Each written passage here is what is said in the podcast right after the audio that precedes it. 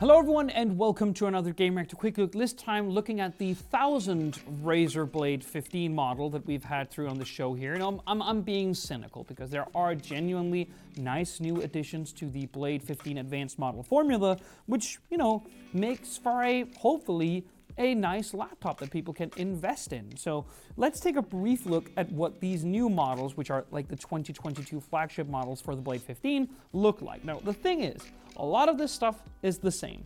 I think maybe you think differently, but I think the bezel is a bit smaller this year. It's still, I think, a 16 by 9 inch display or an aspect ratio display, meaning that you get part of your display chopped off by this chin here, which basically does nothing and it is overall not very redesigned. I mean, there's some sleekness in the chassis. Basically, it's not as boxy as it has been, but the rubber standoffs are here, the dual fans here at the bottom are here, and maybe you can catch this in the light, but the this material is back, meaning that fingerprints show, like we just unpacked this, and it's absolutely atrocious. They should definitely go with even offering it like in a frosty white, or just do something different, which doesn't mean that you secrete this machine the moment you unpack it. And this costs thousands upon thousands of dollars, so that's really a damn shame. No, mostly, there is a few things with like keyboard layouts. The keyboard is different,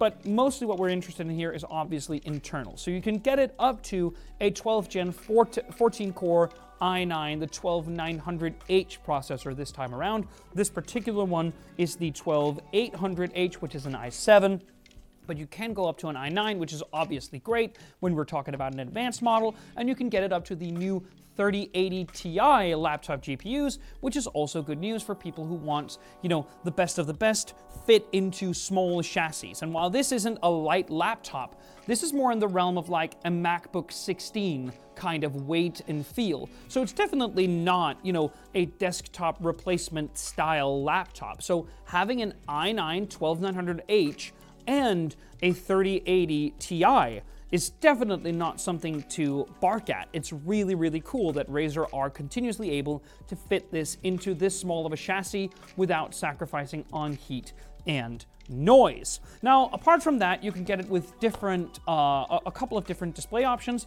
This one right here, I think, is by far the best one, which represents the best compromise. So that is a 240 hertz 1440p panel, which, as we're going to get to, is probably the best option. But you can also get a 360 hertz uh, full HD panels or 1080p, or if you're freaking crazy, a 4K 144 hertz option, which is obviously way more expensive. Apart from that, we get um, either 16 or 32 gigs of DDR5 memory running at 4800 megahertz. Awesome.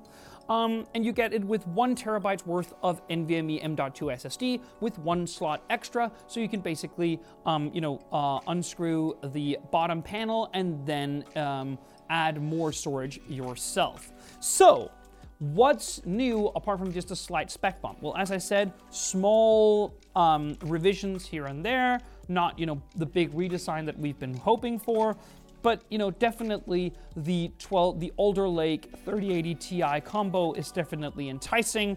Um, but it also comes with a vapor chamber inside, which is something that the advanced models do now. Um, and the the vapor chamber itself, I should stress that the vapor chamber, for the people who are uninitiated, and I count still count myself among those, is obviously a vacuum sealed flat structure inside with a fluid which changes from liquid to gas and then back through, I think, a wick like material which helps it um, convert between these two states to maintain steady cooling.